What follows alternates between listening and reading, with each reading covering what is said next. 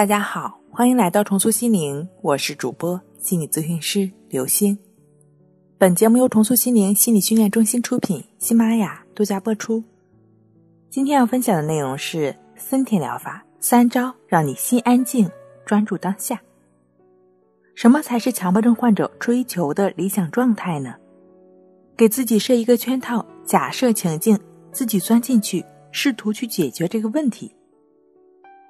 找对解决方法的路子，认为这样就可以了，但往往很多时候我们找不出答案，反而自己在设定的圈套里打转转，死循环。因此，首先强迫症朋友需要有节制，跟强迫沾边的都不要碰。如果发现自己想钻牛角尖时，立马得制止。你有很多时候被自己的想法迷惑住吗？觉得这就是一个现实的问题。如果想不清楚就不行，只有把细节捋清了就行了。这就是强迫症诱惑你的地方。放弃一切的思考。如果是在工作或者学习中需要思考，那多动动笔，记录一些关键词来做提醒。第二部分，对于那些强迫症伴随着焦虑的朋友而言，我建议你静坐观息法，做一段时间。这个通过观察呼吸的练习。是不断去去除心中执念，清理焦虑感，增强定力的。把自己定在当下，在观察呼吸的过程中，可能会出现各种令自己不舒服的感受。你要像快速阅读一样，只读不想，注意力持续专注在鼻孔呼吸。如果再出现令自己不舒服的感觉，然后再重复之前的快速阅读，感觉呼吸，如此反复。起初每天呢练习三十分钟，相信对于你缓解焦虑、增强定力还是很有帮助的。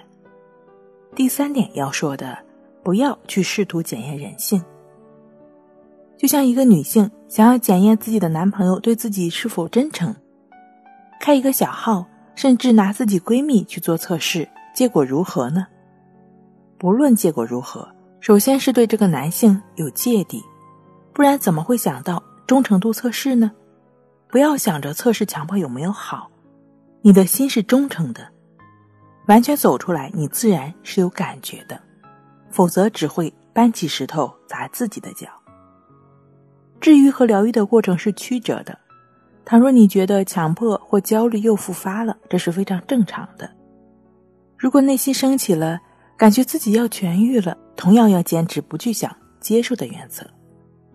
否则，一旦去分析，又会陷入进去。努力成为行动派，少去想，多去做。森田正马先生说：“患有神经症的人都是优秀的人，也只有优秀的人才会患有神经症。他们与那些优秀而健康的人的区别是在于，神经症患者是发挥了优秀的短处，而优秀而健康的人却发挥了优秀的长处。”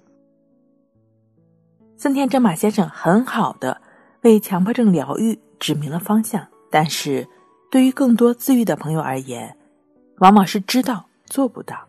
刚刚也提到了，他们是优秀的个体，脑袋很聪明，知道做不到才是最大的问题。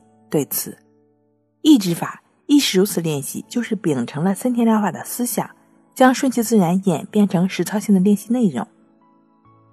帮助强迫症朋友逐渐做到为所当为。刚刚上线的二十一天战胜强迫症自助训练课，就有详细的抑制法、关系法、誓言法的练习内容，并且也有老师详细的讲解。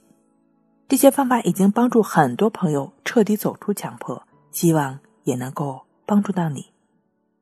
好了，今天给您分享到这儿，那我们下期再见。